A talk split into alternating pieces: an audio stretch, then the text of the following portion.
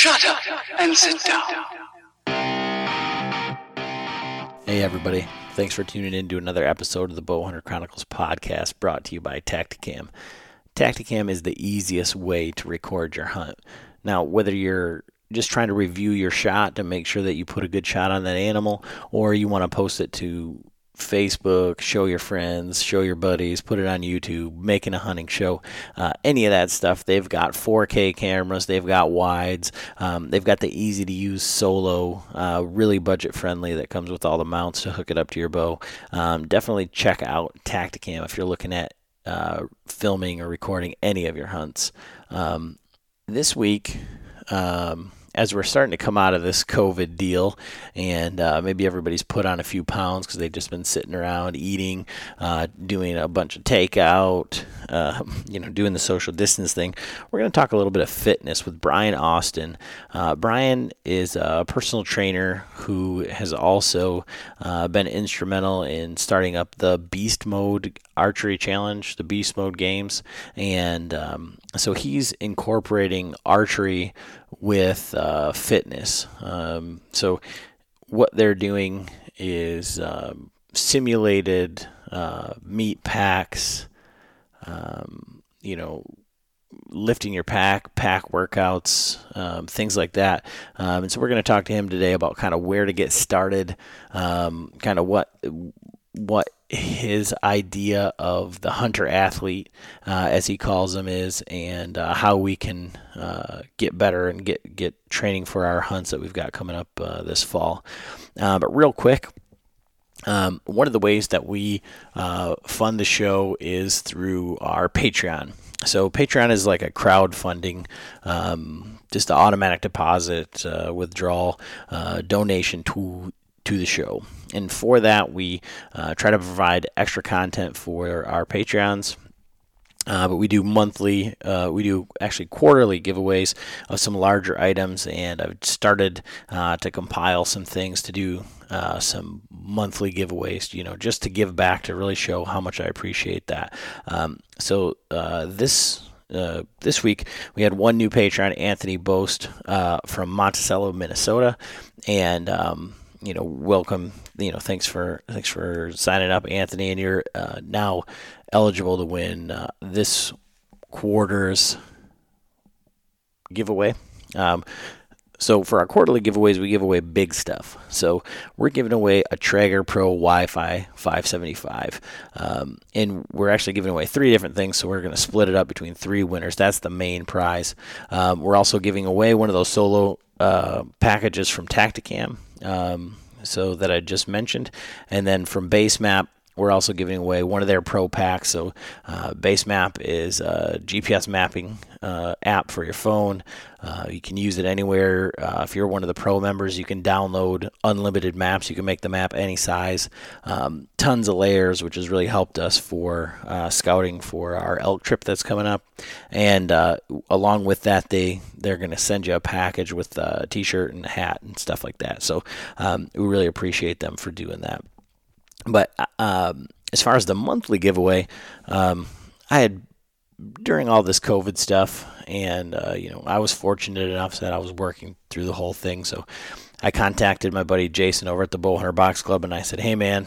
I know this is probably uh, not a good time for you with everybody not having the expendable income. So um, I, I, bought up a bunch of stuff um, that he had left over from unsold boxes and things like that, and I just put together some packages. Um, it's got some uh, broadheads and some some uh, you know there's a there's a deer call in there and uh, some other stuff.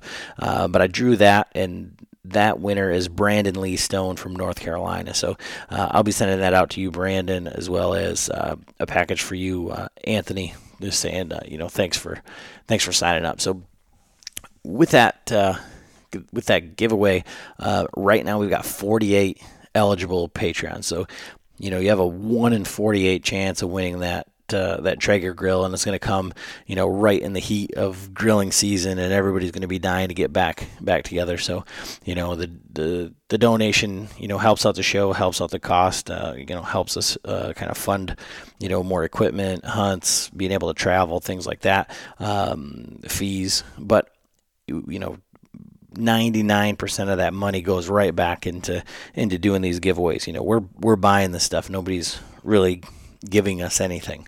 Um, so, uh, but if if you want to check that out, you can check that out at uh, patreon.com forward slash Bowhunter Chronicles podcast, or you can go on bowhunterchroniclespodcast.com and check that out.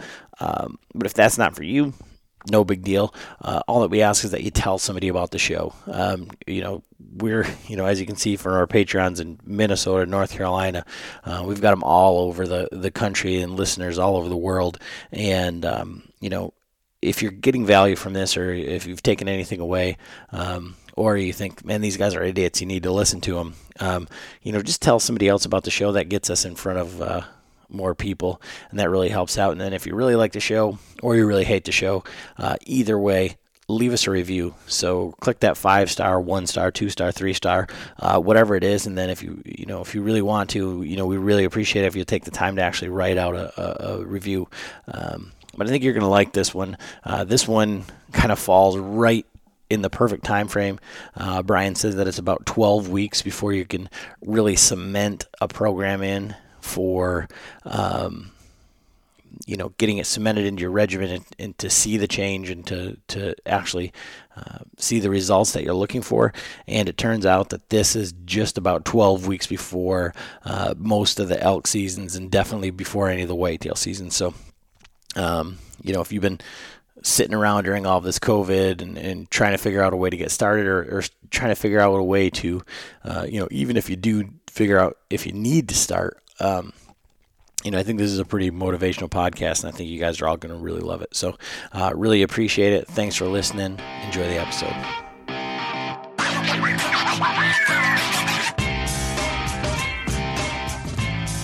Hey, everybody, Adam and John back with another episode of the Bowhunter Chronicles podcast. John and I are actually in the studio together. Um, I think we are six feet apart, but Michigan has said that we can gather in small groups. We're so graciously allowed back to some semblance of normalcy. Thank you, Dictator Whitmer. Um, tonight on the phone, we've got uh, Brian from the Beast Mode Archery, Archery Challenge um, and Get Fit with Brian. And we're going to talk a little bit about um, kind of like functional fitness, I guess. Um, you know, there's lots of guys out there trying to sell you stuff, trying to show off their big muscles and say that you need to buy this supplement or this uh, this shirt that they'll send you a large and it's actually a small, so you look really uh, fit. And uh, you know, Brian, he he's put together some um, some some training. He does uh, personal training and, and things like that. And uh, if, you, if you follow along with him on uh, Instagram or any of the social medias, he, you can see some of the workouts that he puts out there. And uh, it's all geared towards the hunter. Um, so, uh, how are you doing tonight, Brian? And, and can you give us a little introduction, kind of a, about yourself and, and kind of what you've got going on? Yeah, you bet. Uh, well, first of all, thanks for having me on uh, on the podcast. I, I do appreciate it, and uh, I sometimes wonder why why people want to listen to me. But uh, hopefully, I can give give your listeners something, uh, you know, little tidbits of information that they can take and use uh, this year to pre- prepare for this fall. Um, but just a little bit of a uh, uh, background. Uh, I live here in Wisconsin, uh, born and raised, and uh, I've been in the. I guess I've been hunting all my life, uh, ever since you know just a little bitty kid going out coon hunting and stuff with my parents, and um, that would evolve to small game hunting, to to deer hunting. You know, basically you name it, I've probably done it.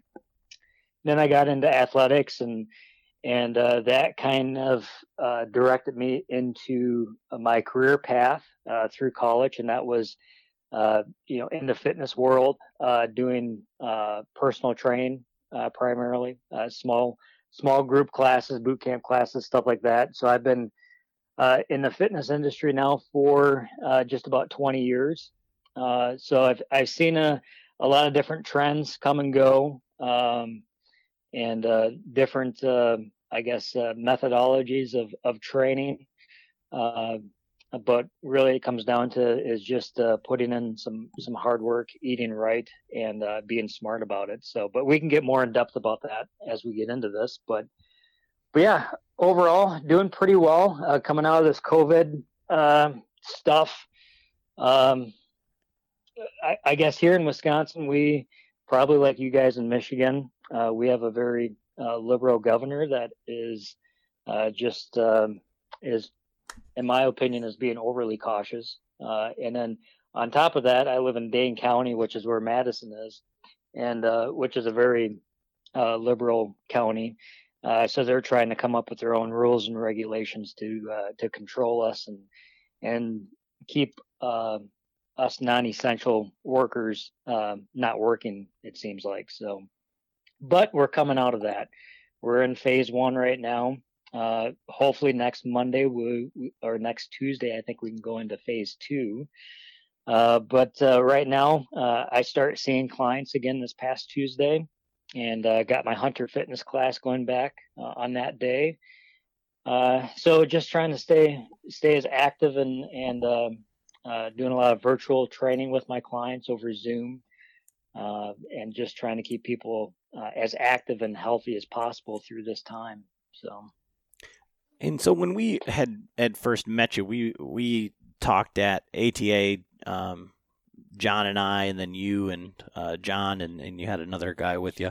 Um, yep. And um, you know, you have probably, you know, everybody's kind of taken some sort of a, a hardship from all of this stuff, or I'd say, you know, for the most part, there's been, you know, more people than not. Um, but you, you know, when we talked, you had a lot of things in in progress uh, for 2020. Um, and so, what what did you have planned? You know, what was the big idea for you know what what you were doing, or maybe that was the centralized portion of your business for for 2020. And then, how have you had to adapt and and and that sort of thing? Yeah, you bet. Well, in terms of uh, uh, my personal training business and my classes and stuff, uh, kind of what I call GFB outdoors. Um, that took a, a big hit. Uh, I think it was 10 weeks that I was unable to, uh, to open my business or, or to, to do what I do for a living. Uh, I had to resort, like I said, to, to doing some virtual stuff, but it wasn't enough to, to obviously pay the bills and stuff for being closed for two and a half months. Uh, and then for the Beast Mode Archery Challenge, uh, this all hit uh, with the COVID. It hit the week before uh, our last big indoor event, which was going to be at Vortex Optics. Uh, we had over 50 people signed up for that event, which for, for an indoor event, that's that was a lot of people. That was going to be our biggest event of the winter. Um, so unfortunately, the week before that, we uh, Vortex uh, closed their doors or said, um, I guess they didn't close their doors, but they didn't want us coming in and doing the event there at their range, which I, I totally get it. I respect that, especially at that time. You know, none of us really knew what was going on with this, with this virus and, and how potent it was going to be and stuff like that. So we had to cancel that event. And then we had uh, another event uh, that I canceled that was going to be in May and that was going to be the Beast Mode Endurance uh, Archery Challenge at Tyrol Basin. Uh, that was going to be a four uh, or eight hour event where people um, would be doing completing laps, just doing as many laps as they could in that amount of time, uh, along with shooting targets and doing different types of challenges and stuff like that. So that event can't, we, we, just canceled that one because that was right in the middle of, of everything. Uh, and then on June uh, 21st, coming up, was supposed to be our Beast Mode Games. Uh, but I've rescheduled that uh, to July 18th, uh, is when that event is going to take place. So that event is still on. I've reshaped that event to, uh, I guess, have a little bit more of, a, of an endurance standpoint. Um, and I guess to kind of give you an idea what the beast mode games was going to be like, it was going to have uh, different, um, I guess, scenarios that you might encounter when you're hunting. There's going to be a, a, a, a hoist uh, challenge where you're going to have to hoist meat up, just like if you're trying to hoist up your deer or you know your elk meat out in the mountains. Uh, there was going to be a sled drag, just again trying to uh, simulate uh, dragging your deer out, uh, and along with some other uh, challenges that we're going to simulate different things that you might encounter when hunting, along with shooting and, and all that other good stuff. Uh, so I've I've re I've redesigned it now. One, just because of all this COVID stuff, to eliminate any as much cross contamination that we might encounter. So there's not going to be any more. There's not going to be a hoist because that's something that people are going to have to be touching. Everybody's going to have to be touching that. So so basically, the beast mode games now, what what it's going to look like is it's going to start out with a about a four mile, give or take a little bit, course at Tyrol Basin that's going to be uh, very hilly. It's we're going to have about 1,200 feet of elevation gain and loss in that four miles. Uh, competitors will be carrying anywhere from 15 to 35 pounds in their bag or in their pack, depending on uh, what division they're in. Uh, so that's going to take place first thing in the morning. Uh, and then uh, around midday, there will be a 20 target 3D course. And this 3D course is not like your typical 3D shoot that you would probably go to to your local uh, archery club. Uh, we try to have real life scenarios for each target. So there might be one shot where it might be a 30 second hold, another shot where you're drawing and shooting from your knees, or there might be a follow up shot where you shoot one target and then you have 12 seconds to nock an arrow and get that second shot off uh, on the second target. So simulating where maybe you shoot an animal and uh, you, you, know rather if it was a lethal shot or not, it stops and it gives you an, an, an opportunity to, for a follow up shot. So uh, really all all of these types of scenarios are to help us to practice and prepare for the fall and to get us ready for hunting season. Of course, it's it's a competition, so there's you know it's a friendly competition, uh, and um, uh, it it just helps for some people, even myself. It holds us more accountable to train and to prepare and and to be ready for for the fall. Uh, but back to uh, the event. So we have the uh, what I call the beast course right away in the morning, the four mile beast course and then uh, the 3D course, and then late afternoon will be the meat pack. Uh, I haven't decided how long that's going to be, but obviously being at Tyrol Basin, it's a ski hill here in uh, uh south central Wisconsin uh, by Mount Horeb. Um, you know, it's got some pretty good slopes. It's, a, it's about, it's not a real tall climb. It's three, right around 300 feet, but there's some really steep sections of it. Uh, so that that evening or that late afternoon it'll be a heavy meat pack. And again, I'm not exactly for sure how that's going to look yet.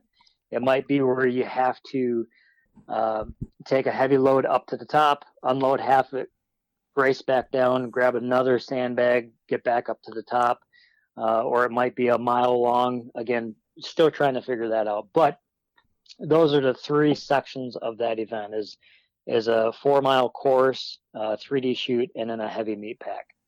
Uh, depending on what happens with COVID between now and July 18th, uh, I might add some more things in there just uh, uh, depending on what our, our regulations and rules that we have to follow are. So, so that's the uh, that's the event in July, and then in August, August 22nd, 23rd, we're having a, a 3D shoot that I'm calling King of the Hill 3D, again at Tyrol Basin.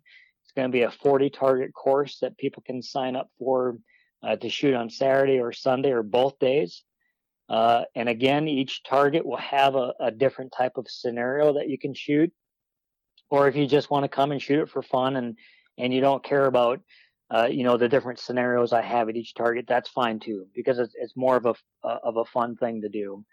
Uh, and also at that event, I'm going to have uh, a beast mode uh, course, a short course at that event that people can participate if they want. It's going to be a six target uh, challenge course where uh, you basically just traverse from one target to the to the next, get your your shots off as quickly as possible, and hustle back to the uh, finish line. Probably looking at being around maybe three to five minutes for somebody to complete that. So it's not going to be uh, uh, like a like the beast mode games where that's something that you're for sure going to want to be training for and uh, be somewhat physically fit.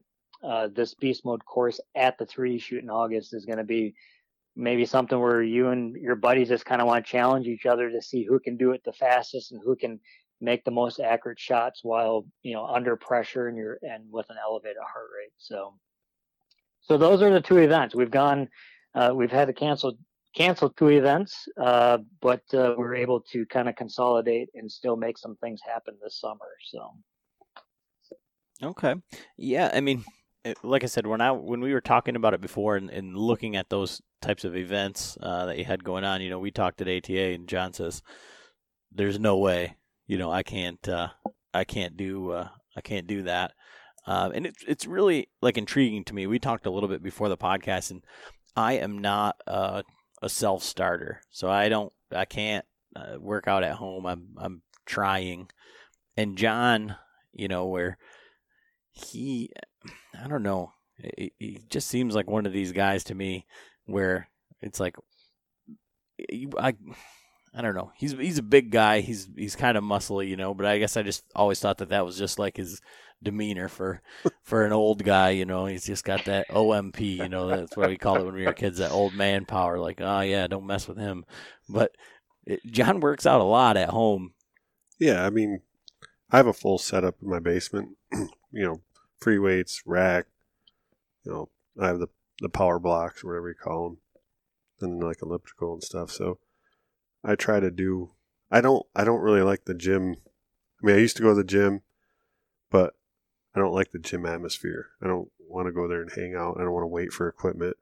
So I, you know, I like to just do it by myself. I'm just like with the podcast. I don't talk a lot. I don't like to socialize much, but so uh, doing it at, in the basement on my own. It, it is, you know, like when I would go to the gym, I would get there and be like, okay, now I got to work out. And so it'd be kind of a motivator.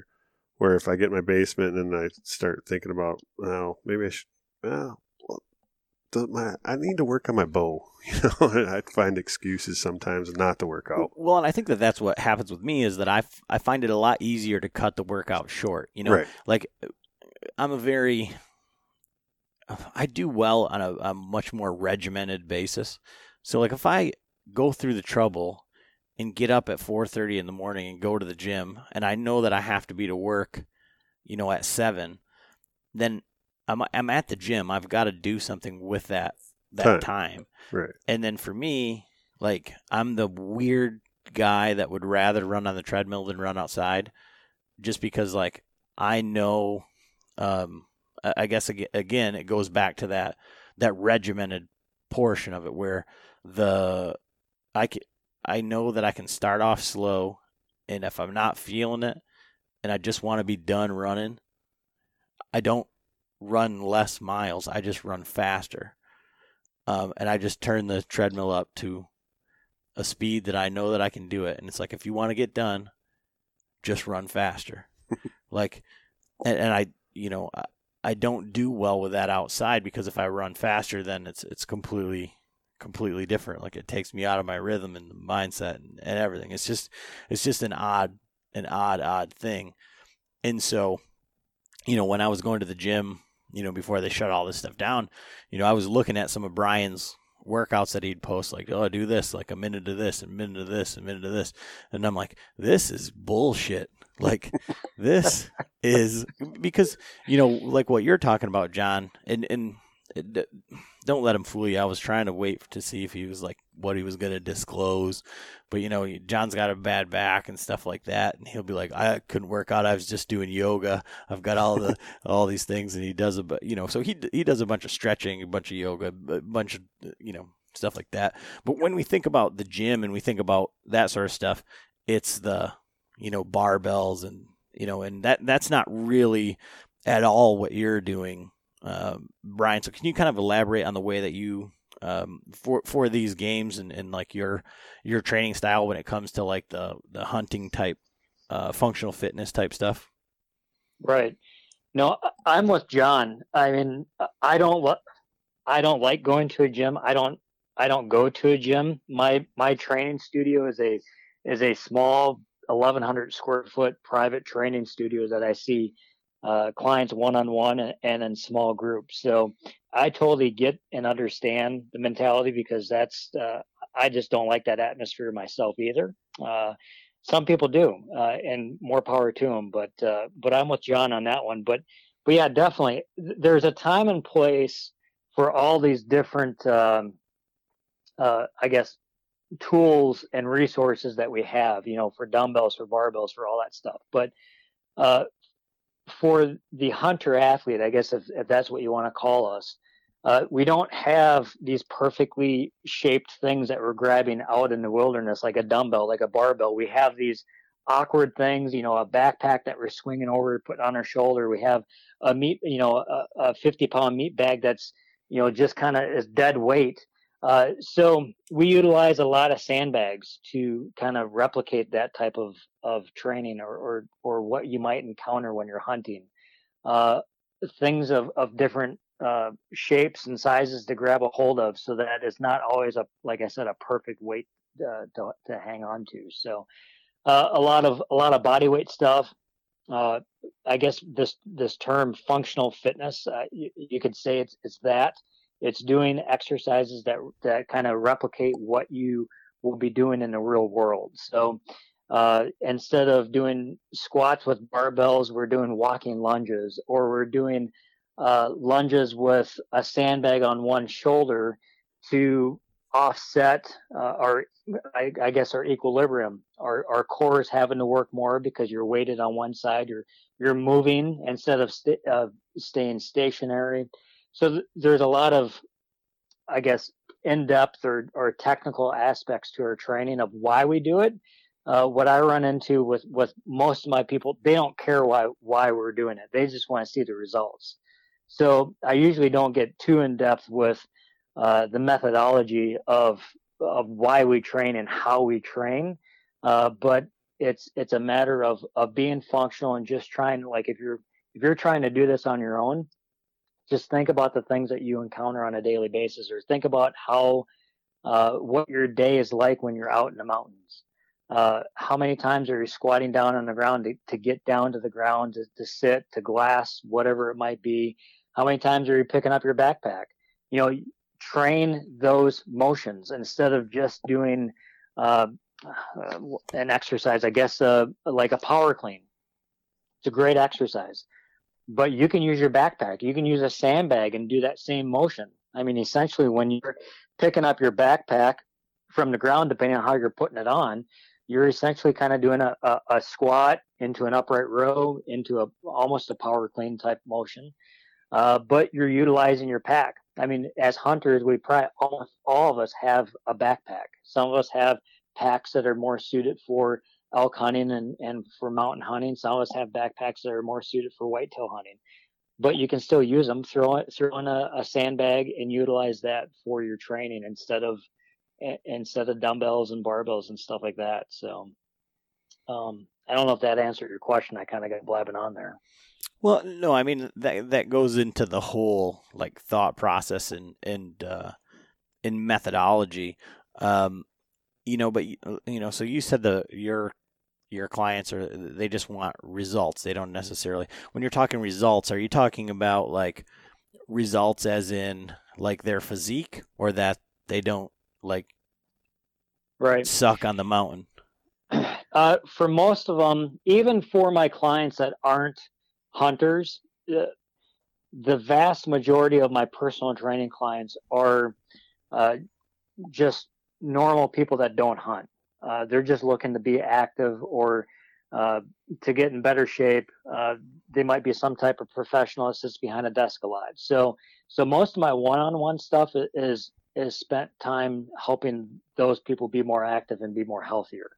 But even in that um, population, uh, is not so much I get, and maybe it's just the way that my business, uh, the way that I've designed my business. I don't have too many clients that are that are focused on, uh, you know, bodybuilding or physiques or or looking good in bikini or whatever, you know, that type of mentality.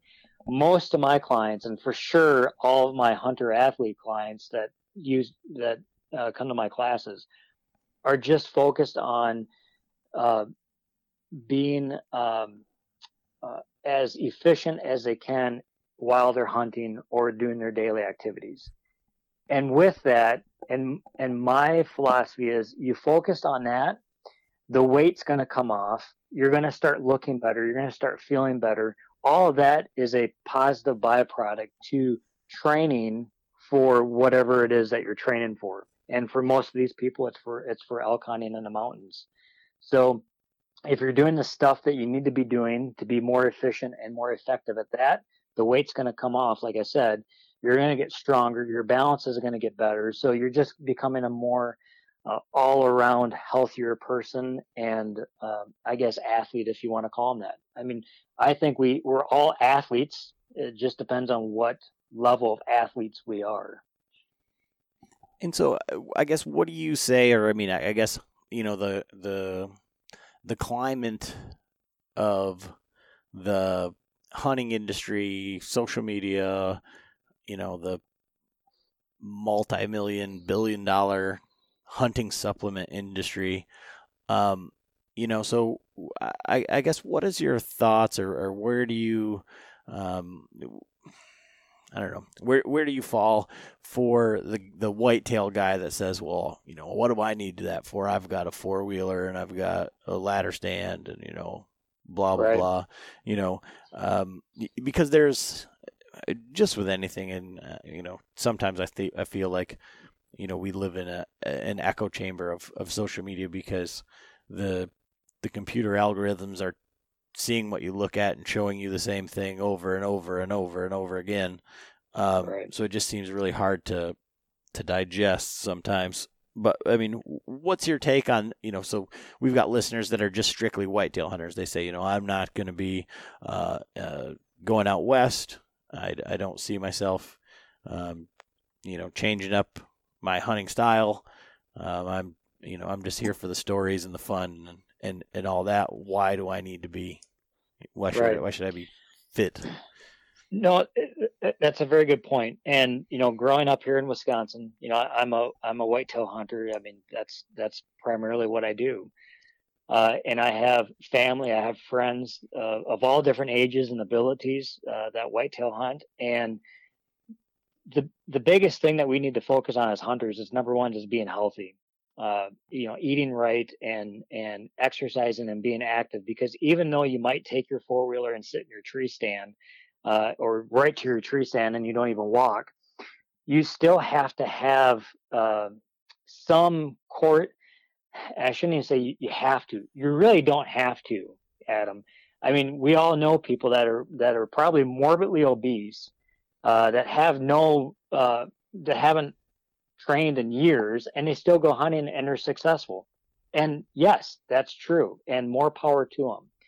But do you want to be able to enjoy hunting into your 70s, 80s, or maybe even in, into your 90s? If you do, then you need to start taking care of yourself when you're younger because otherwise you're going to be sitting back at camp wishing that you could go out to your tree stand, but your back hurts or your shoulders are shot or your belly is too big to, to climb up into a tree stand. So now you're forced to, to hunt in a blind or whatever that might be. So even just as whitetail hunters, we need to take care of ourselves for one, just to be healthy so that we can enjoy this sport long into our senior ages. Um, I think that's probably the most important thing. Uh, and secondly, is is also sitting in a tree stand all day takes takes physical and mental strength. Uh, you know, if you're if you're hunting in the rut, archery hunting, and it's cold out, uh, if you haven't done any type of training to um, make yourself uncomfortable during the off season, that 20 degree first 20 degree weather in the tree stand, you're going to be uncomfortable and give up probably a lot quicker than somebody who's maybe been uh, working out and has made themselves uncomfortable. Uh, and that in turn builds mental strength and uh, you're able to sit longer and endure that uh, just that mentality of of being uncomfortable and so what recommendations? You know, you, you talked about everybody's got a pack, everybody's got uh, you know the ability to to fill something with with sand.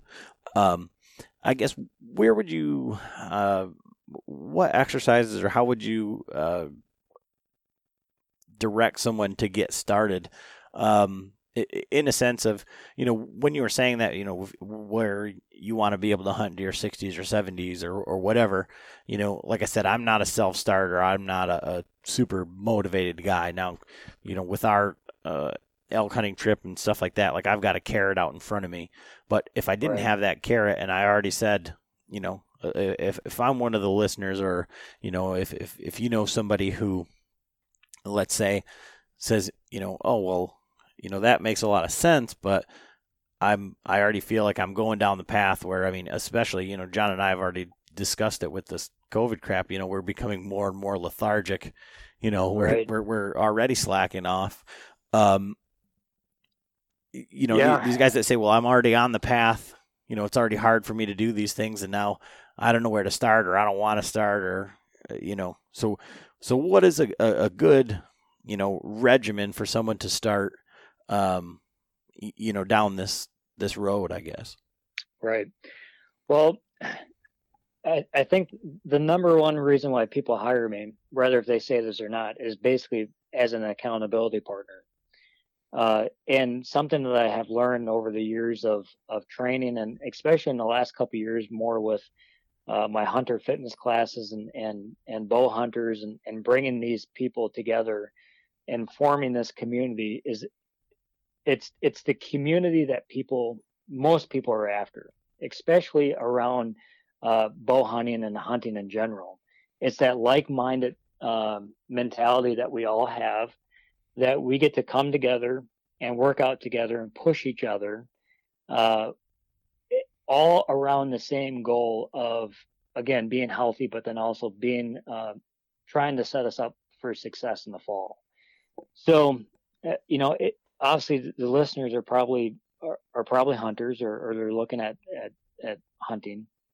It, it's trying to find my number one tip, I guess, is try to find a buddy uh, that will train with you, or uh, maybe you set some uh, some challenges up. If you can't train together, maybe you you have a challenge where this week, hey, let's try let's try to get 15 miles of hiking in this week and see who the first person is that can that can do that. Uh, so that's my first tip is is to have somebody to hold you accountable and preferably somebody that you can train with or or at least do some of this stuff together with you. Uh, the second thing is is start out um, you know set some realistic goals but what are goals you know i'm not a big goal guy I, I, you know it, for for a person being in the in the uh, fitness industry I'm really not like your typical trainer. I don't. I'm not like your typical fitness guy you're going to see on Instagram. Uh, I, I don't fall into the whole goal thing. I, I do think that you need to have uh, some ideas in mind of where you want to get to. Otherwise, you're just kind of shooting from the hip, and and uh, it's easy to slough off then. But uh, you need to you need to have some realistic uh, ideas. So if you've been sitting on the couch for the last year, uh, throwing on a 50 pound pack and going for a five mile hike probably isn't very realistic. You could probably do it, but you might uh, overdo it and you might injure yourself and set you back even more. So the first thing to do is just start hiking, hiking or walking. Uh, start doing that. That's something you can do every day of the week. There's no reason why you can't. Get up earlier if if if you think you're busier, get up earlier or stay up later, and get it done. Because what you're trying to do right there is to uh, form habits and to be and to start being consistent with something because consistency is the key doing something once a week or every other week or even just a couple times a week is not going to get you where you want to get to. So again have a buddy or have an accountability person uh, and then start doing something even if it's as small as going for a, a mile or a two mile walk but be consistent with that and start engraving that habit into your lifestyle and then add on top of that. You know that it could be something fairly quickly maybe a week or two weeks after you start walking uh, maybe then you throw on your pack uh, or maybe then you you find a, a, you know, it seems like everybody and their brother right now is a is a fitness person on Instagram. Uh, you, you you find something that you can you know that looks fun and uh, and uh, you follow along and, and you do it. Um, I have uh, out on my YouTube channel, I have some some videos uh, that you can do with your backpack. Uh, I'm actually working on uh, an app right now, uh, kind of a an online portal uh, that's gonna people can can pay a, a, monthly membership, and I'm gonna have workout videos that people can watch. there's going to be a, a, a, nutrition component that you can keep track of your nutrition, your own workouts, and then also, like I said before, that community aspect of it. There's to be message boards uh, where people can uh, uh, can communicate with with each other and and set challenges with each other, and just uh, again that accountability thing is is critical. Uh, so that is something that's I'm working on. I've been working on that over the this whole COVID thing, and hopefully that's going to be ready to be uh, released here in the next couple weeks. so that's something that and that's specifically for uh, primarily for hunters uh, for for bow hunters gun hunters whatever it might be. So that's something that uh, i think there's other um, uh, i guess online training uh, programs out there. Uh, i would you know i guess encourage you to maybe seek out after some of those to see if, if they're worthwhile.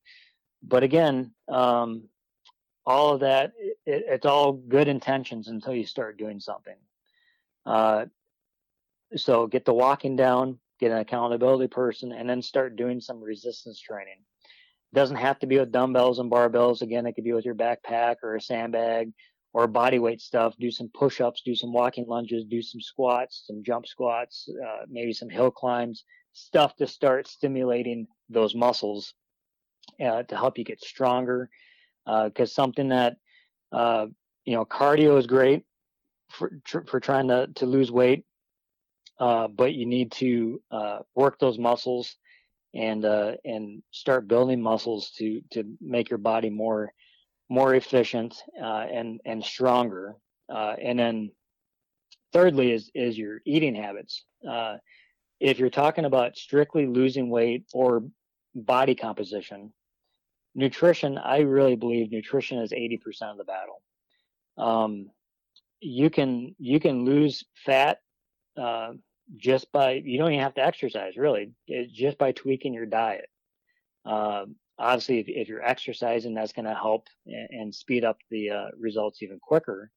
But the the eating, uh, you just got to control what you're putting in your mouth, man.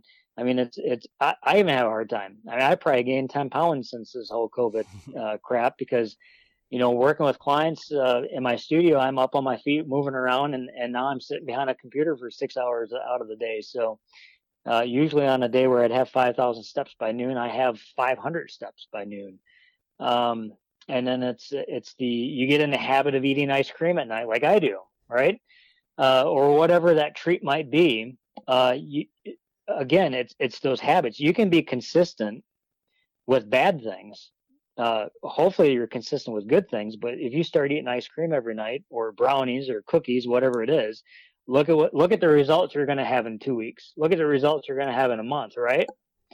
I mean, we've all been there. So just think if you're consistent with positive things, with good, healthy things, uh, you, we don't see that first two or three pounds we gain with ice cream, right? We don't also see that first two or three pounds we lose. Uh, so I understand that it's hard uh, to get started and that maybe you don't see those results right away, but but they're there. They're coming. You just have to keep at it. Because um, I, I know, you know, from working with, with people for, for almost 20 years, it's that first 12 weeks is when people are going to fail because they don't see the results as quickly as they want to and they don't give themselves that chance to uh, you know to keep pushing and, and to keep working and and again it's that whole thing about being comfortable with the uncomfortable uh, so many of us don't like to be uncomfortable and in order to train at the level that you need to train to see serious results you have to feel you know your heart rate has to get up there those muscles have to burn. your feet might hurt from hiking six, seven, eight, nine miles in a day, whatever that might be. You're going to be uncomfortable at some point. And if you're not uncomfortable, then you're not pushing yourself probably to the level that you need to in order to see the results that you want. So just again, back to that starting out with walking a mile or two miles a day. You know, if that's comfortable, then step it up and keep stepping it up to the point where maybe, uh, maybe now you're running or, or you're, you're hiking with a heavier, uh, weight in your pack or whatever it might be. But you gotta, you gotta be uncomfortable a little bit to see the results. Just like with the nutrition. We, we don't, when we're trying to change our eating habits, um, and cutting out the sweets or cutting out the breads or whatever it might be, uh, we don't like that. You know, that's an uncomfortable thing to, to be eating healthy foods most of the time. And I'm not saying you can't ever have ice cream. I mean, that's the harder you train, sometimes, you know, reward yourself with that stuff. But if you're a person that, that needs to lose 50 or 100 pounds, you probably shouldn't be eating that crap. Um, but yeah, Adam, I think I'm starting to blab on. So, so just tell me the direction. I'm, I'm getting up on my soapbox right now. no, it's fine because I think that that's you know eh, that's what everybody wants to hear. I mean, I'm I'm sitting here, um, you know, thinking about like, okay, so is that 12 weeks like the magic number? Is that is that like what it takes to cement a regimen, or is that what it takes to see? uh, tangible, uh, measurable results. I mean, you said you know you know 12 weeks, so I'm thinking like, okay, so where does that put us three months from now? Well, that's right about September 1st. You know, we're going out west. You know, I, I'm trying to I'm trying to to think through that, and I'm I'm thinking through like, you know, where where I'm comfortable, what I what I do. You know, so. right. Well, what in that 12 weeks, so you will see most people will see an increase in performance within four weeks. It's the some people just don't see uh, maybe you know your waist going down in size or more of your body composition. Sometimes uh, for some people it takes 12 weeks eh, before they really start seeing that change in the mirror. Uh, so I guess when we're talking about this, it's just kind of a general statement. Uh, but in terms of performance, you're going to start seeing performance probably within the first few weeks. You're going to notice an increase in endurance, increase in strength and stamina. Uh, but in terms of body composition, again, I, some people it just takes longer. It, it, and sometimes it's people that are heavier set. They just don't see that weight coming off at first, but it's there. And a lot of times, uh, you know, people that are, are weighing themselves every day, which I'm not a big fan of that um, you're gaining muscle mass uh, and you're losing body fat. Uh, you're probably losing body fat faster than what you're gaining muscle mass, but you might be retaining more water because you're exercising. And as you tear your muscles apart, which is what you do when you work out, your muscles retain a little bit more water to help aid in the healing process. So sometimes people do retain a little bit more water when they start uh, working out uh, or start with a strength training program. So that's something that people need to be aware of too. Uh, is that I've seen a lot of people where they actually gain weight in the first month, uh, just because their body's kind of going haywire with with what they've totally changed from sitting on the couch to now walking or hiking or running and and, and strength training three to four times a week.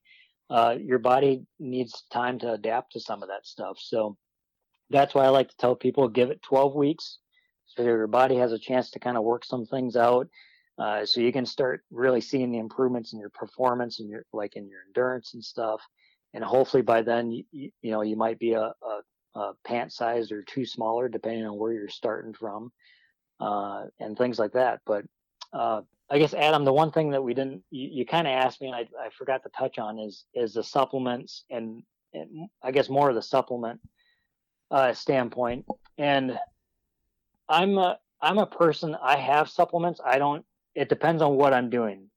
If I'm training really hard for something, I will take uh, maybe protein shakes or meal replacements, depending on what my my daily schedule is like. Uh, I'll take multivitamins. Um, t- you know, there's all kinds of different things that you can take, and none of that stuff at least this is what I tell my clients on. None of that stuff is stuff that you should be eh, having the mindset that that's something you're going to take every day for the rest of your life. There's times when you're training harder. There's times when you're not training as much. There's, uh, you know, sitting in a tree stand is a lot different than than than hiking the mountains after elk.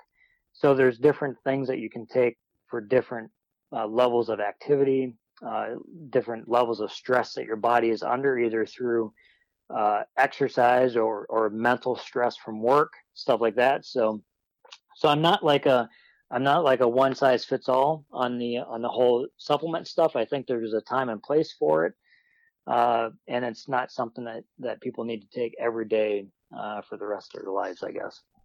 Well, I think that, I mean, gives credibility. I mean, like to be honest with you, because you know there's so many people that would say like, "Oh yeah, this is the greatest thing," or "This is," you know, to to to be that, I guess, transparent and say, yeah, it's not not for everybody, and it's not every day. It's not gonna, you know, be the right. the the the end all be all. Now, uh, as far as um, like a, a regimen, you know, uh, you had said that you can, you know, walk or hike or, or or whatever every day.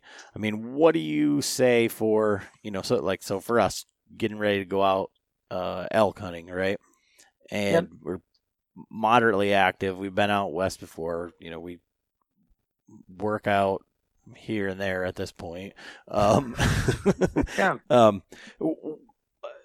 I guess like weekly, you know, you know, some people are, you know, three days a week and then rest day or, you know, six days a week. Uh, what is a, uh, you know, whether you're starting out from square one or, you know, just trying to get back into getting ready to head out west if, if you're, if you're doing that, you know, right. how many days a week type?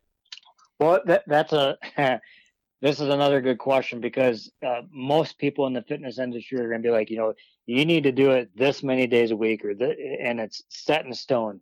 But Adam, it's not. Everybody is so different. Uh, everybody recovers different uh, depending on our age and, and again our nutrition, uh, how healthy we're eating will help with how fast we're, we are recovering.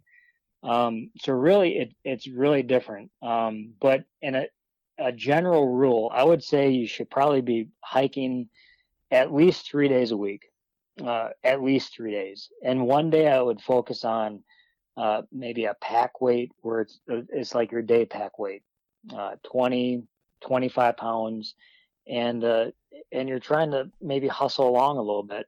Uh, and again, it's it's not so the other thing that's tough when I'm prescribing workouts is when you're prescribing them for duration, meaning how long should you be doing that versus how many miles should you be doing that? Because where you live is probably a different topography than where I live. And, you know, obviously somebody in the mountains is going to have a lot, totally different topography. So, uh, distance is all relative, uh, but duration really isn't. So I would say you should have a, a, a hike. And again, this is let's say somebody like yourself that that you've been exercising a little bit here and there you're not totally out of shape but you're not probably in the best shape of your life right mm-hmm.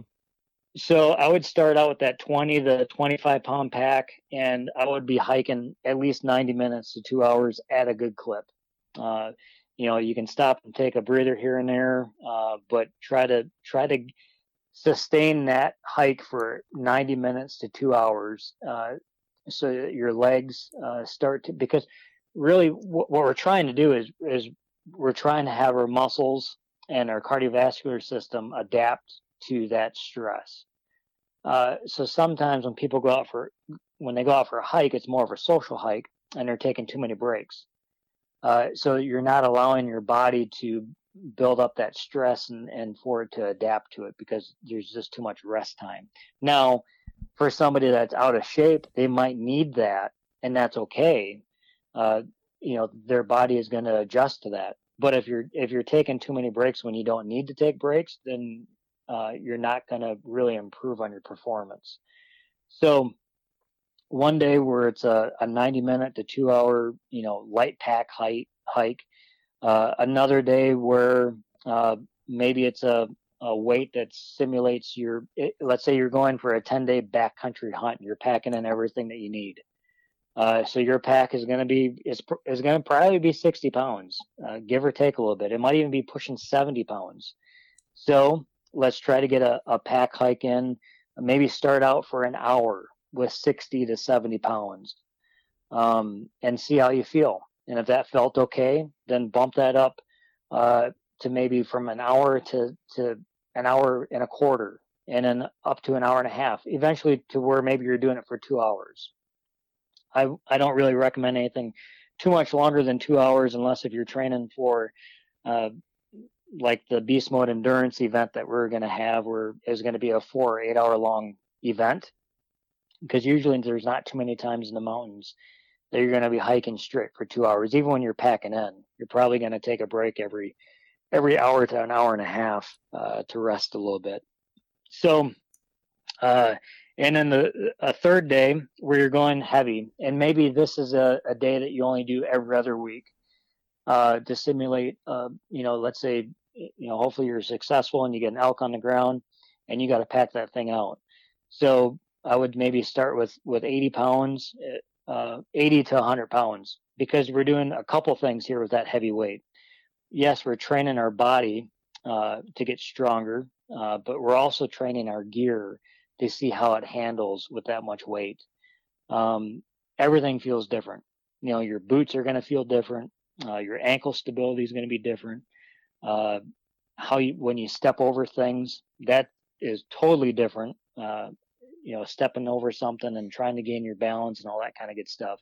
But you're testing out your pack to see how, uh, how you should have that thing packed. You know, if you have that hundred pounds and it's mostly sitting down towards your butt, well, you're going to feel like you have a gorilla on your back because it's not up high enough. Uh, so we're testing out gear as well as we're training our body when we're doing these hikes. Uh, and again, maybe that's something that uh, for you, maybe that's something that you do every other week because you haven't probably been doing that uh, that much or maybe even at all. Um, and then cycle through that. So, uh, you know, you have a light pack day, a medium pack day, and a heavy pack day, and then uh, maybe rest a day, and you do it again. Or, or that rest, that could be an active rest day. Maybe instead of a, a pack hike, you're just out there for a walk. Uh, you know, you take your dogs out or something like that, but you're still doing something. Okay. There really shouldn't be, for people that, you know, it's again, what is it, 12 to 14, 15 weeks before we're heading out in September. I mean, this is the time that you really need to be start training and, and doing something. Again, you can go out there and not train at all, uh, but is it going to be very uh, is it going to be fun for you and are you going to be able to hunt to your full potential? Probably not. So that 12 weeks out i really like to have six 16 weeks to really train somebody to get them in tip top shape for hunting season. But for sure 12 weeks is when you need to be uh, training specifically for the type of uh, environment that you're going to be in um, along with the the hiking, uh, you know, start doing some push-ups. Maybe on that light pack day, uh, when you have 20 to 30 pounds in your pack, every mile you drop down, or every half mile you drop down, you do 20 push-ups with that pack on your back. Uh, maybe every half mile you stop and you do uh, 20 or 40 walking lunges, or or let's say 40 squats with that pack on your back. Uh, maybe uh, uh, I don't know. Every time you have to stop and go to the bathroom, uh, you take that pack off and you do 20 shoulder presses, you know, raising up over your head. So there's ways to get your strength training in the same time that you're doing your hikes. Uh, so you can get, you know, kind of kill two birds with one stone there. The hike doesn't necessarily just have to be the hike. You can, uh, t- you know, change it up a little bit and do some resistance stuff with your backpack. Uh, or depending on how you have your pack trained or, or your, how you have your pack packed, uh, you take your sandbag out. I use the brute force sandbags, uh, and you do maybe at the halfway mark. If you're going out and back, maybe at the halfway mark there, you you take your sandbag out and you do some burpee squat presses, or you do some one arm rows with that sandbag, or uh, you do some core stuff with it, and then you throw it back on your pack, and you're hustling back to the back to the truck. Uh, so there's a lot of different ideas and a lot of different things that you can do. It's just uh, for me, it, it's coming up with something uh, I, if you want to call it fun, it's something fun to do or, or it's different to do than just uh, than just hiking. Uh, and and variety. You know, it's it's it's coming up with a variety of stuff. There's a fine line between too much variety and then uh, and not enough. You know, if we have too much variety, then our body isn't sometimes able to adapt to uh, to that stress or that workload uh, because we're just constantly changing it up. Uh, and so it, it's a it's a positive and negative there. You, you you have to be able to do something for a while to be able to measure success.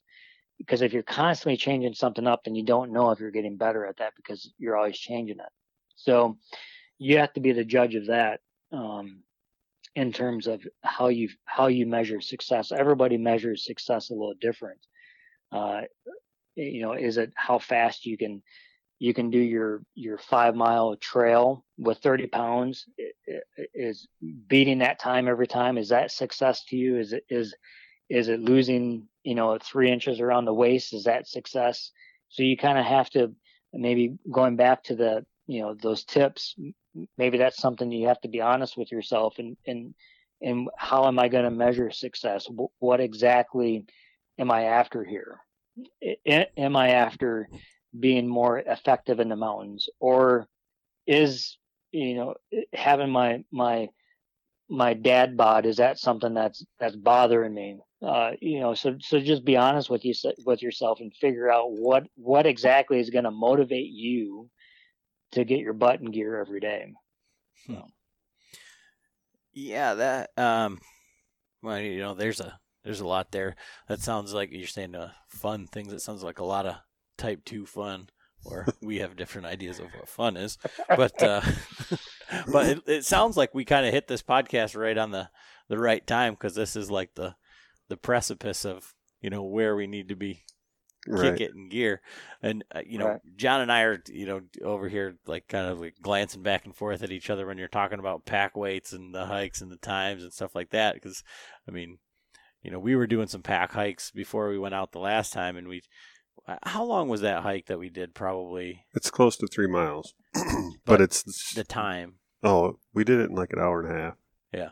So we did an hour and a half hike, and John's like, "I'm gonna do 40 pounds in my pack," and I said, "I'm gonna do it with 60." And uh, I don't know how high that.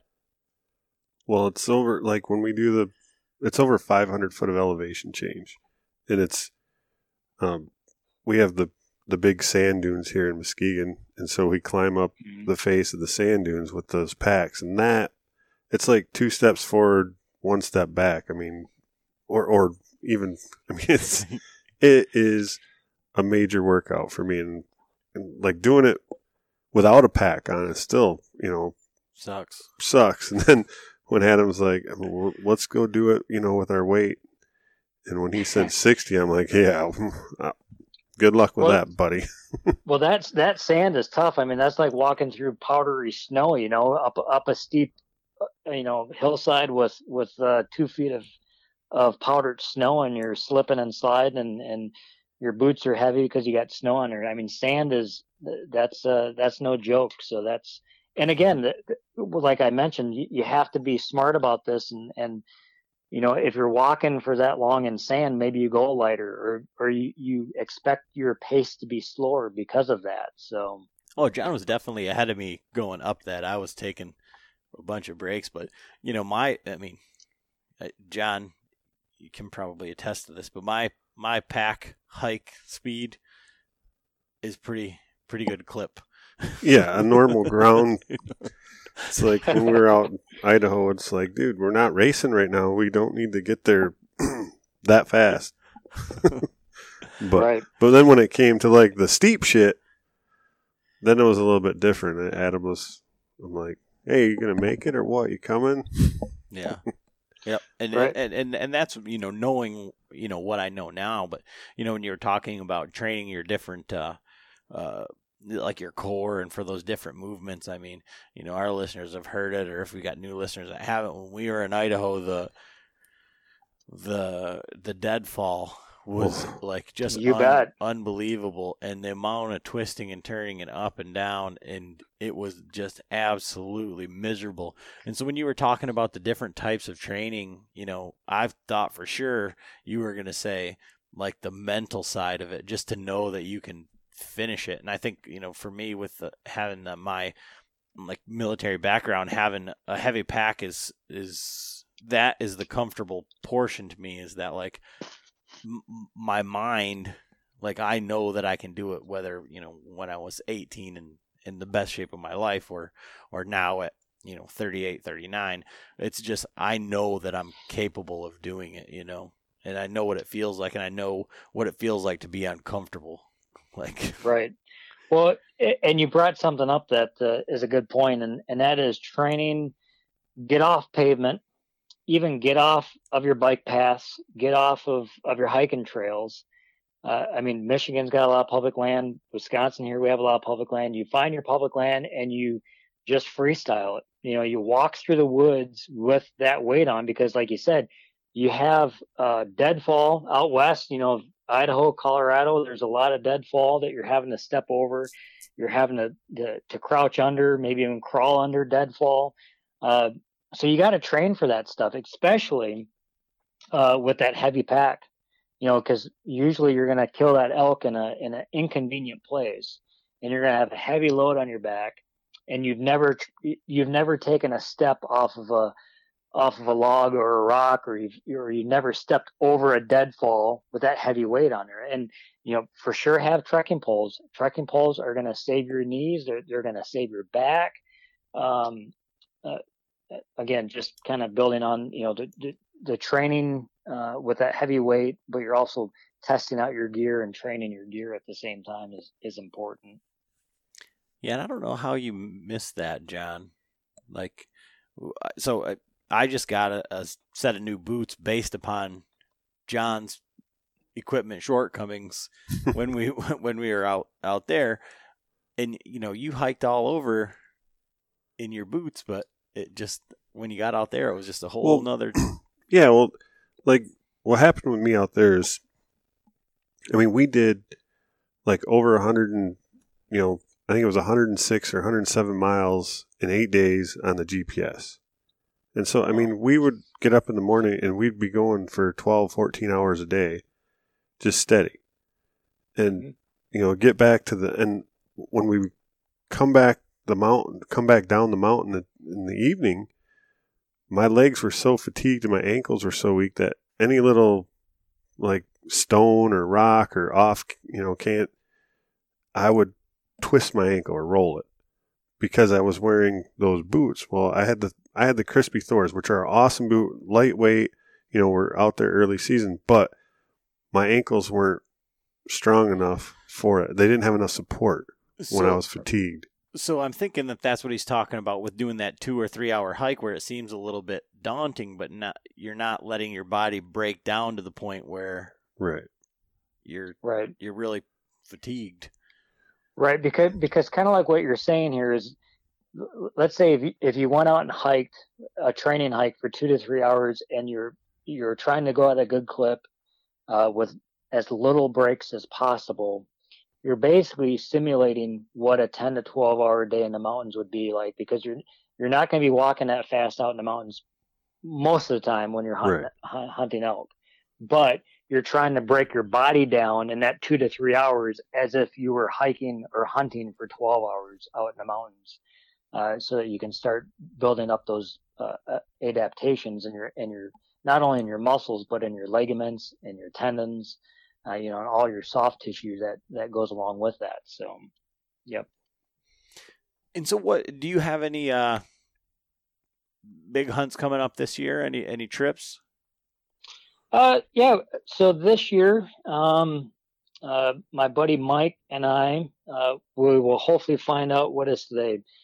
Today's May 31st. Uh, Colorado comes out with their draw results here between June 1st and 5th, I believe. So we'll be going to Colorado. Uh, rather, it's going to be over the counter if we're lucky enough to, to draw uh, a unit that we put in for. So, so we'll be heading to um, to Colorado this year uh, for elk, and then uh, again just Wisconsin here for whitetail. Uh, come uh, probably more like October, November, probably for that.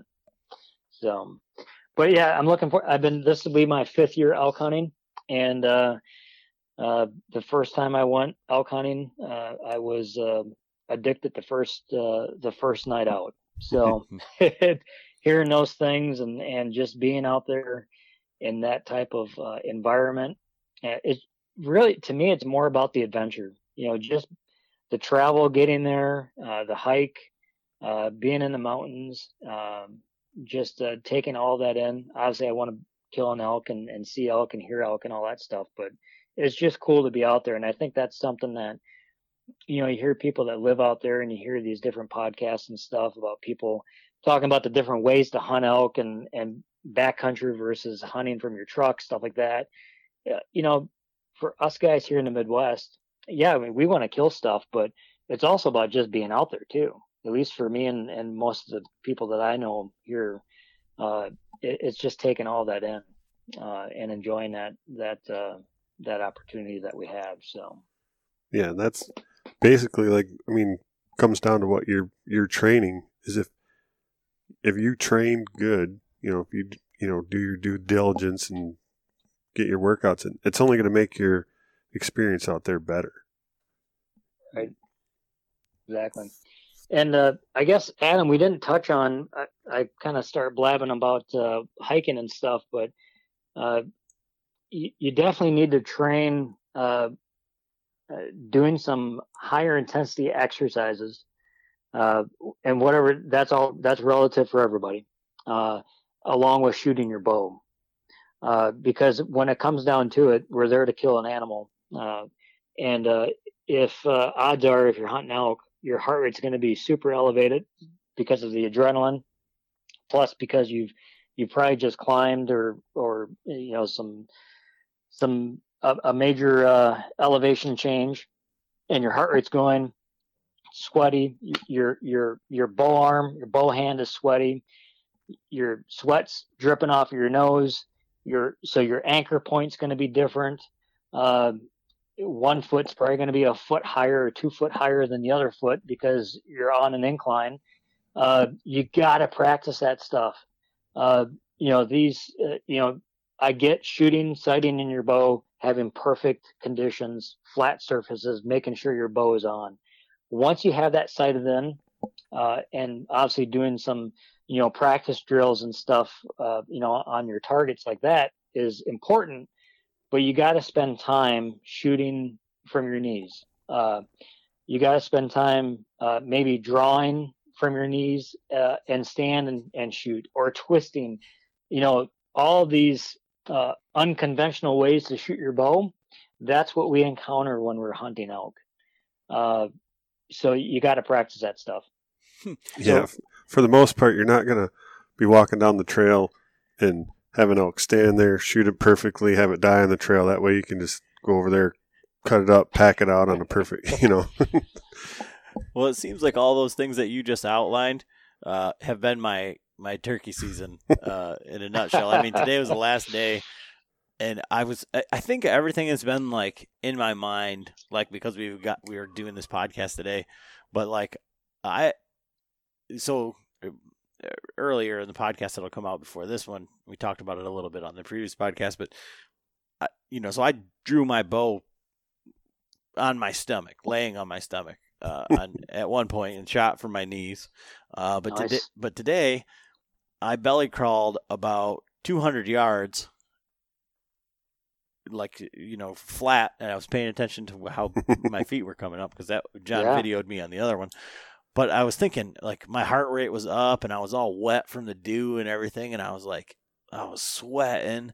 And I'm like, yeah. I'm just fat and lazy. Like I should, this should not be that. I'm like, is this, is this supposed to be difficult? Like, I mean, you know, I, I, but, and I, you know, again, there was adrenaline because, like, I, you know, the turkeys were still there, and I was, you know, I got as far as I could get, and I just, it didn't work out, but uh, I was just going, man, and then today, like, like I said, I haven't been doing much working out or anything, but I moved 12 bags of mulch and five bags of potting soil and uh-huh. 50 pounds of pellets.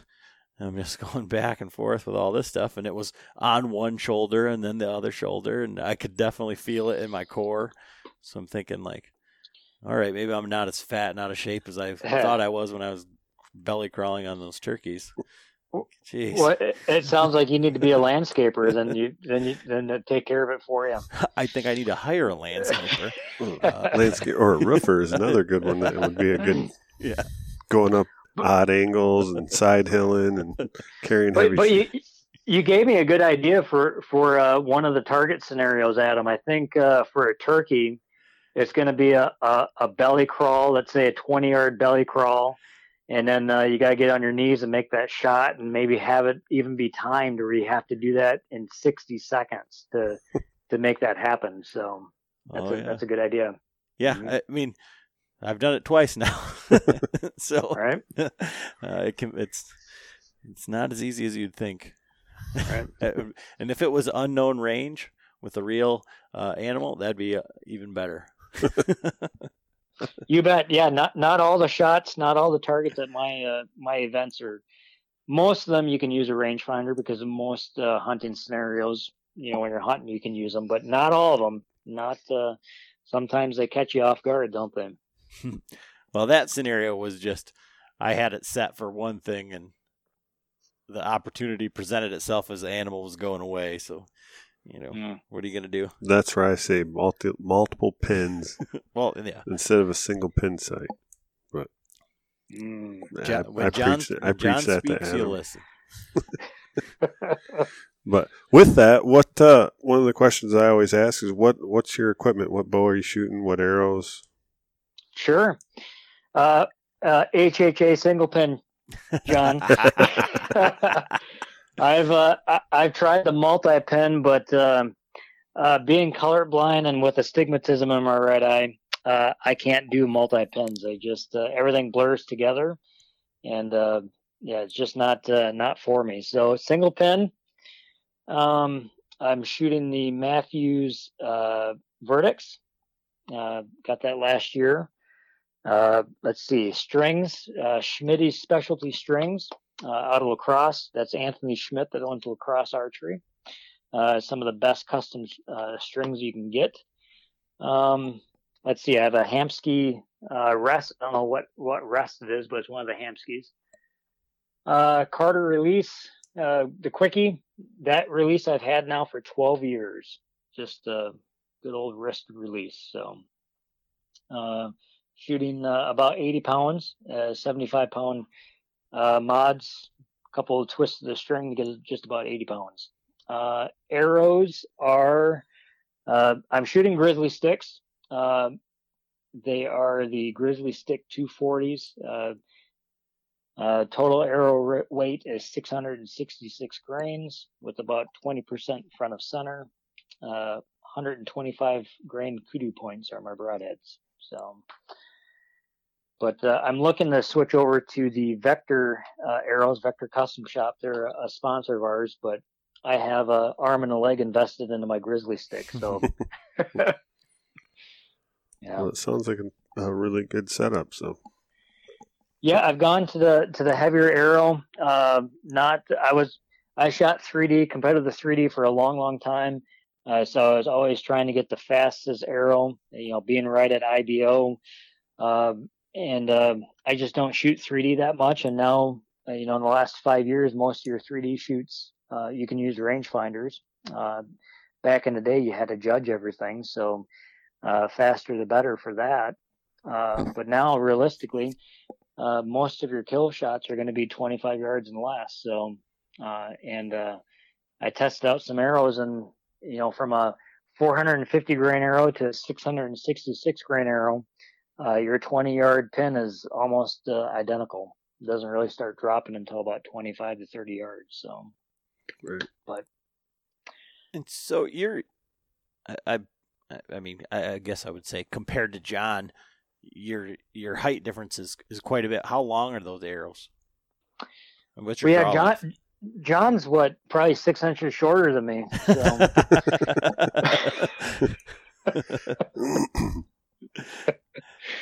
uh, uh, my arrows are 27 inches long. yeah, so that's a that's a heavy arrow for Right. Yeah, 'cause mine are mine are like five sixty, but they're almost thirty inches. Mine are twenty nine and three quarters. and those are the ones you're shooting under the new bow.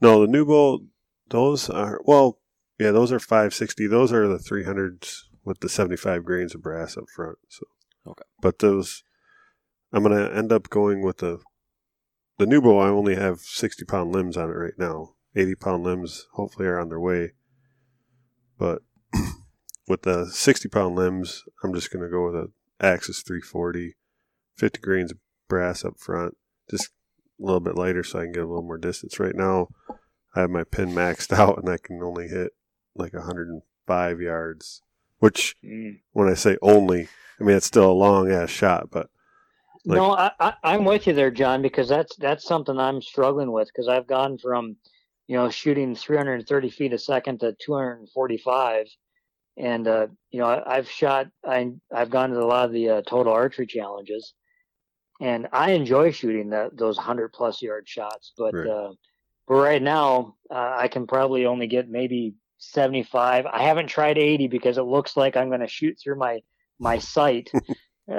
Right. So, um, but uh, it, it's one of those things where you just kind of have to be like, well, is it is it worth shooting that for fun, or do I want to have an arrow that's hopefully a little bit more deadlier when it comes to elk hunting? So, right.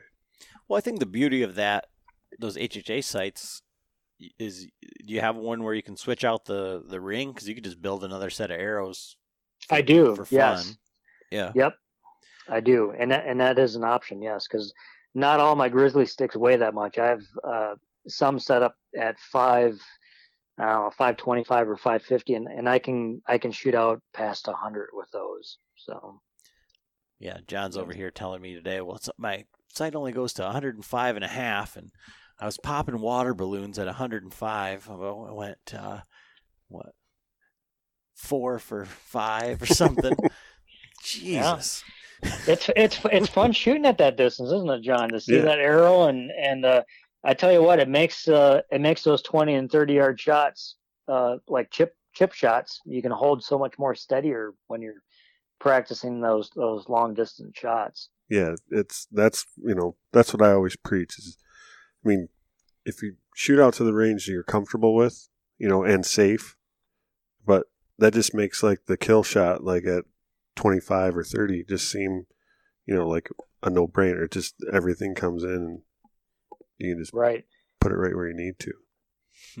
Well, and it- and it uh, dials in your form too, because at that yardage, you know, everything is is magnified.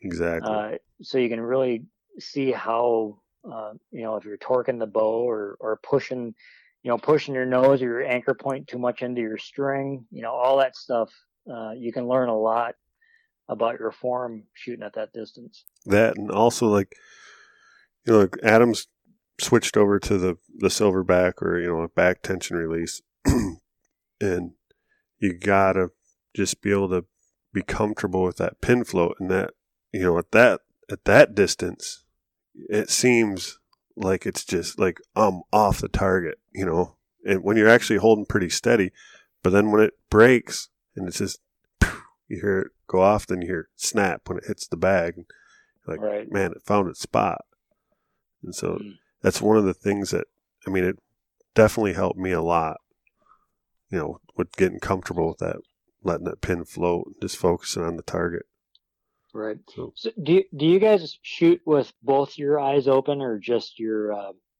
just your dominant eye i shoot with both eyes open I shoot with. Uh, I cheat the the second eye open because I have a problem with the pins moving back and forth. Like uh, my, I, like it's almost like I have like a, Dual a dominant. dominant eye and like another one that's pretty like a you know right a B plus.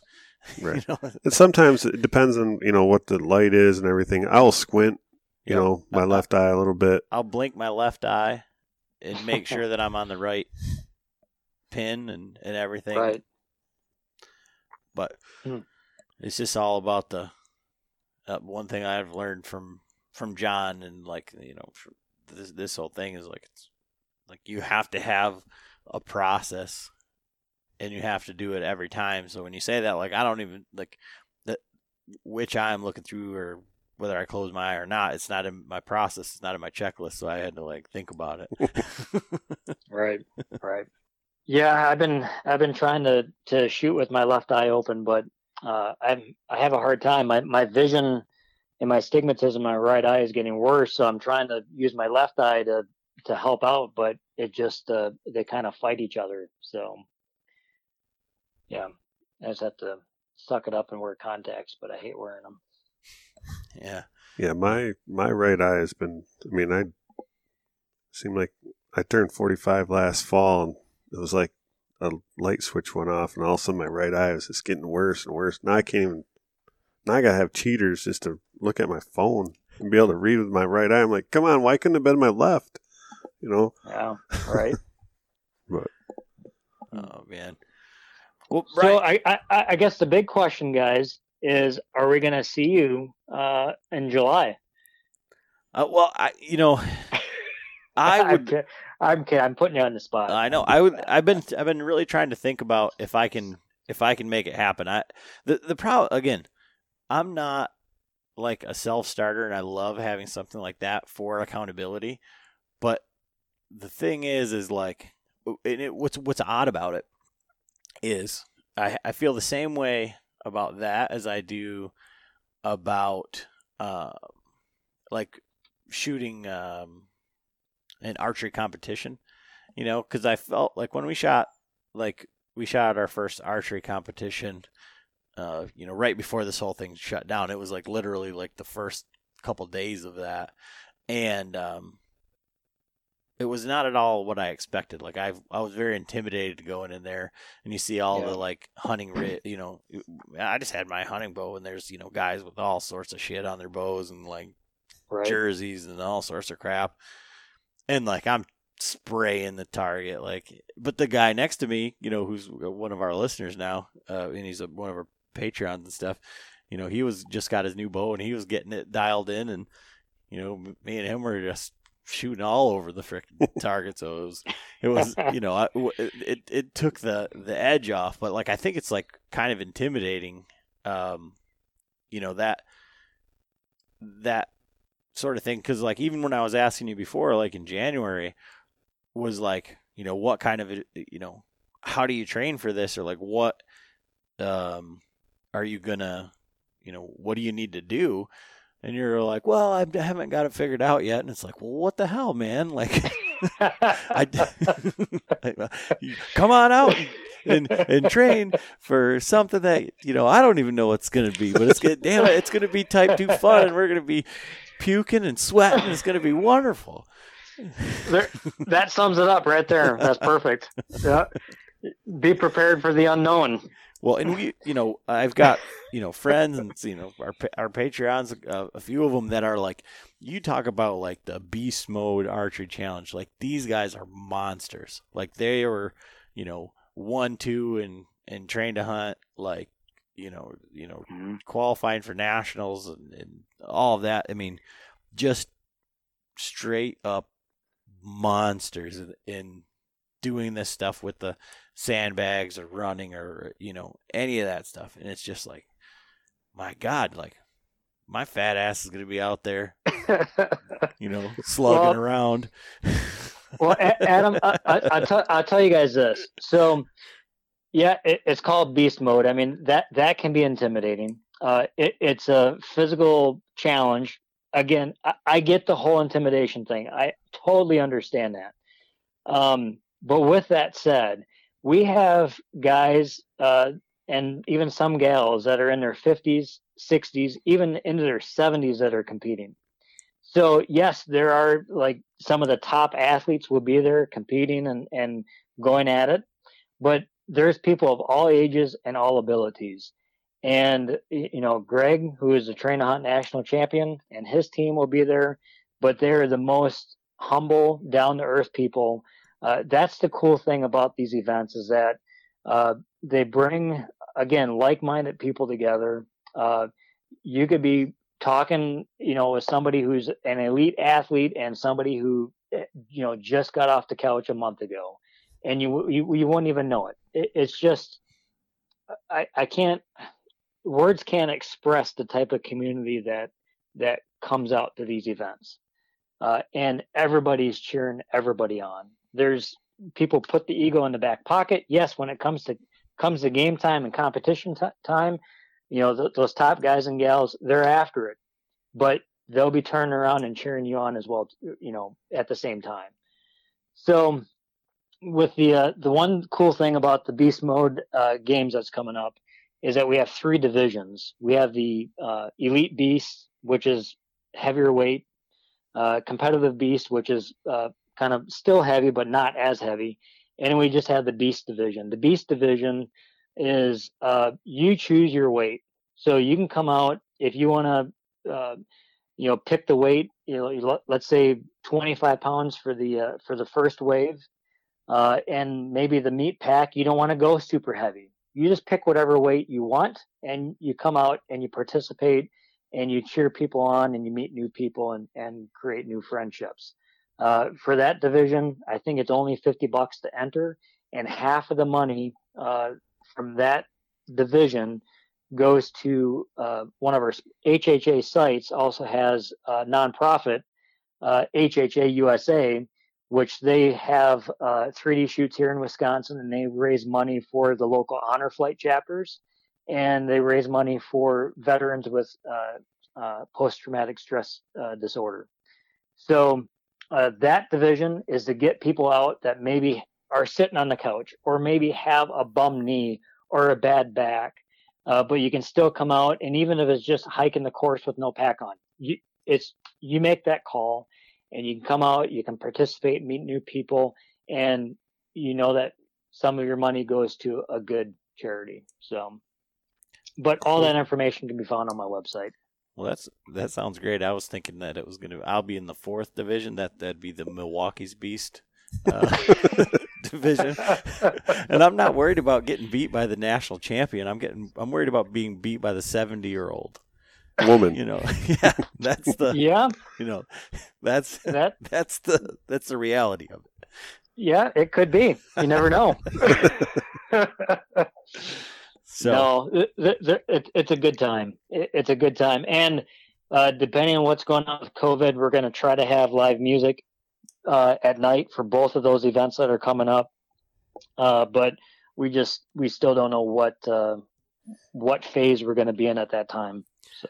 Yeah, I'll have to look at my schedule for the uh, the July event. the The August event, I think, is where everybody's getting ready to head out.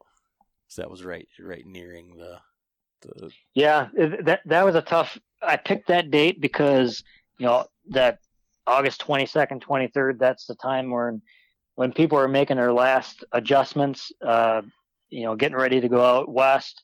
And uh, at Tyrol Basin, we have again being at a ski hill.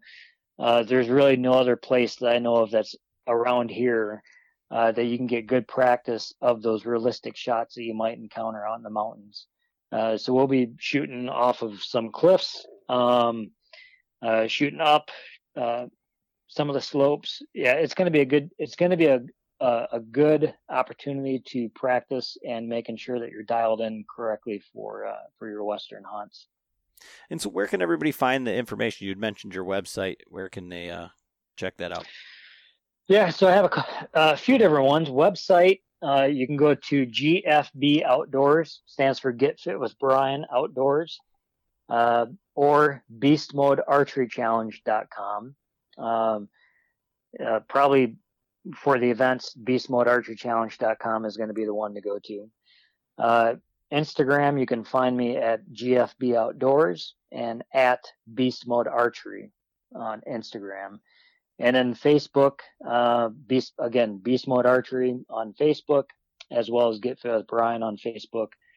Uh, I also have a a private Facebook group uh, that's called the Beast Mode Archery Challenge uh, for people that are, you know, again, just interested in this type of stuff and and training and stuff like that. I post a little bit more in depth in terms of uh, what we're doing for training on that than just on uh, the other social media platforms, uh, just because again, I'm trying not to be like everybody and their brother and posting workout videos every day. So, um, and then once this app is up, uh, I have it just about done. Uh, that's going to be a GFB Outdoors app uh, that people can can download, and again, it'll have content. It'll have workout videos specifically for hunting and backpacking, and uh, all that kind of good stuff. So, well, and I can tell you, like I said, I've got some of your videos, uh, your workouts that you'd posted from Instagram uh, saved, and they're uh, it's just a different type of like intensity than I'm used to. I think. Like I, I have a weird like I don't know if it's like my metabolism or like the way that my body releases cortisol or or whatever. Uh, but when I work out my legs, immediately I feel like clammy, nauseated, like I'm gonna throw up, like like I had way too much caffeine. Like it's sure it's it's crazy. Um, and so doing those those workouts was like immediately like I'm gonna vomit. Like, but but I mean I, I, I finished them, but it's uh, that's the way that I feel. so it's uh it's maybe you won't big, feel that way after groups. doing it for twelve weeks. yeah. well, well that, that that's that's somewhat typical, Adam. Especially when uh, maybe you're are a little de deconditioned. Uh, you know, trying to uh, train at high intensity, you're def- you're working different energy systems, and therefore uh, the byproduct that you have, you know, lactic acid and stuff is going to build up quicker.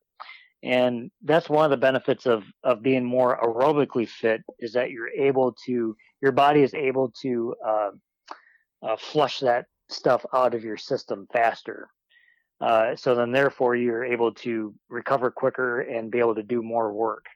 Uh, so there's always a happy fine line between doing enough cardio and doing too much or not enough uh, for the type of athletes that we are eh, as hunters. So, yeah.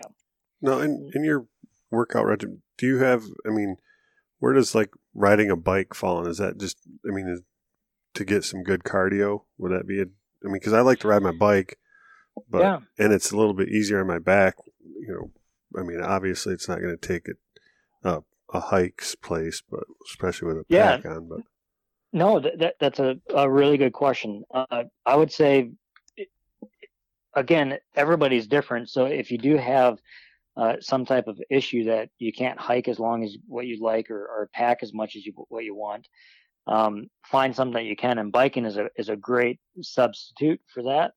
Uh, obviously, nothing's going to replace actually hiking and doing some of these other things. Uh, but maybe for some of your longer hikes, maybe you go for a longer bike ride. Uh, and then also maybe, uh, you know, don't make that bike ride easy. Uh, if you have hills, try to find the hills and do some hill repeats with it. Uh, put in a big gear. even um, when you want to put it in an easy gear, you know, force yourself into a higher gear or a lower gear, whatever gear it would be. Make it harder and get up out of your seat and really hammer down on those pedals uh, standing up. Biking's I used to race mountain bikes, so uh, biking's a great substitute. Uh, it actually, when you're out of the saddle, which a lot of your road bikers don't like to do, um, but if you can get out of your saddle and really hammer it, you're actually simulating the running motion very, very close. Hmm. So uh, that's what I'd recommend is try to get out of your saddle on those hills and and and uh, get some hill repeats. Yeah. That's cool. Or or get a trailer and uh, and drag Adam around for extra weight. I I mean I can help out with that. I'm here for you, John. i will be your accountability guy. All right. I need it. I was, just, I was just telling my wife, I'm like, man, I was doing good up until this whole lockdown thing, and then it hit, and I went to shit. You know, so I'm like, June 1st is tomorrow. I said it's it's back to it. I gotta get back on the get back on the wagon and get get back right. in shape. Well, well, and you know, since you've been there, since you've been fit, you know, you can get back there quicker than somebody that maybe is just starting out. Hmm. Uh, just because you know that you've been there, it's more of a mental thing. So you know that you can be there. So it, it, it, you kind of have a different mentality of of those workouts. but also you look at we've been locked down since what March 20th, give or take a few days. Mm-hmm. What's that been? 10, 11 weeks. So that's about, you know, we have what 12 to 14 weeks before September hits. So you can get back to that in that time. You just have to be, you know, consistent with that with that training. So just because you may, you know, and and I'm speaking because I, I'm there with you. You know, I've uh, I didn't work out as much as I wanted, and I ate way too much ice cream, and I gained some weight in the last ten weeks. Uh, but I just know that I need to, you know, to, to kick myself in the butt now over the next uh, couple months over the summer. So, yeah, I think there's a lot of people that are out there that are in the same boat, and I think, um, you know, this is a great motivator. I mean, it, I mean, I imagine you're the same way, John. Just sit, we're just sitting here listening, going, okay, all right, okay, you we got to get into it. Not like a, a a speech of like this is what you need to do to be like me. I mean, it comes from a very like honest place of like, right? Hey, you you do what you got to do, but it's just got to be consistent. And these are the things that have right that that I use, especially like with the gym stuff. And I mean, you see so much on Instagram and you know social media about you know people are pissed off because they can't go to the gym and get get their workout in and like and like we said in the beginning, I do not like the gym atmosphere. Like what you just explained, like just getting out and doing the backpack and hiking, man, that's you know, like that's right on par for my my wants and needs. So yeah, no, I mean that's like I said, you do not need a gym to. to I mean, obviously, if, if you had a if you have a membership or have access to weights, there's a time and place when that stuff does come in handy and you might get results quicker with some of that stuff but you definitely don't need that. So and don't use that don't use that as an excuse to not to do stuff. I mean that's a that's a lame ass excuse if you're using that. Right. Well like i say I, I just really appreciate it and i think you know it's it's gonna uh, resonate with a lot of people because there's a lot of people i mean you know, just like we said, ourselves included, sitting here twiddling our thumbs, going, man, we need to do something. We need, you know, some motivation, some accountability, some some all of this stuff. And so I think it said it comes right at a great time. And uh, you know, I just I really appreciate you you coming on here. You know, it's funny because you know at the beginning you said I you know I, I wonder why people have me on to to talk. You know, but I don't bring people on here you know, for the most part, unless they motivate me in some way, or the, you know, there are people that are out there that are doing something, or you know, it, doing things what I would consider, you know, somewhat the the right way. Um, and so I, I mean, I do, I do really value your, your opinion and appreciate you coming on for us. Well, I appreciate that, and uh, you guys put together an awesome podcast. So I enjoy listening to it, and um, uh, yeah, same same to you guys. You you guys keep up the good work. You're authentic. You're genuine. I mean, that's uh, just like there's everybody and their brother doing exercise videos. It seems like there's everybody and their sister doing a podcast. And uh, but you guys are are one of my uh, you know about handful of podcasts that I try to listen to on a weekly basis. So well, really appreciate that. You know, we we do our best. and you, if you'll notice, you didn't hear any beer cracking in here. I figured it would be in bad form to sit and uh, drink a thousand calories while talking to the fitness guy. So, I, well, I had, there, had, to dial it there, back. There, there's a time and place for that, but um, but uh, maybe uh, maybe before you have a beer, you do a hundred burpees or something like that, huh? I need a couple more beers. uh, Brian, I think that's all we got for tonight. Though I, I really do appreciate it. You bet. No, it's been a pleasure, and uh, and thank you. Yep, thanks.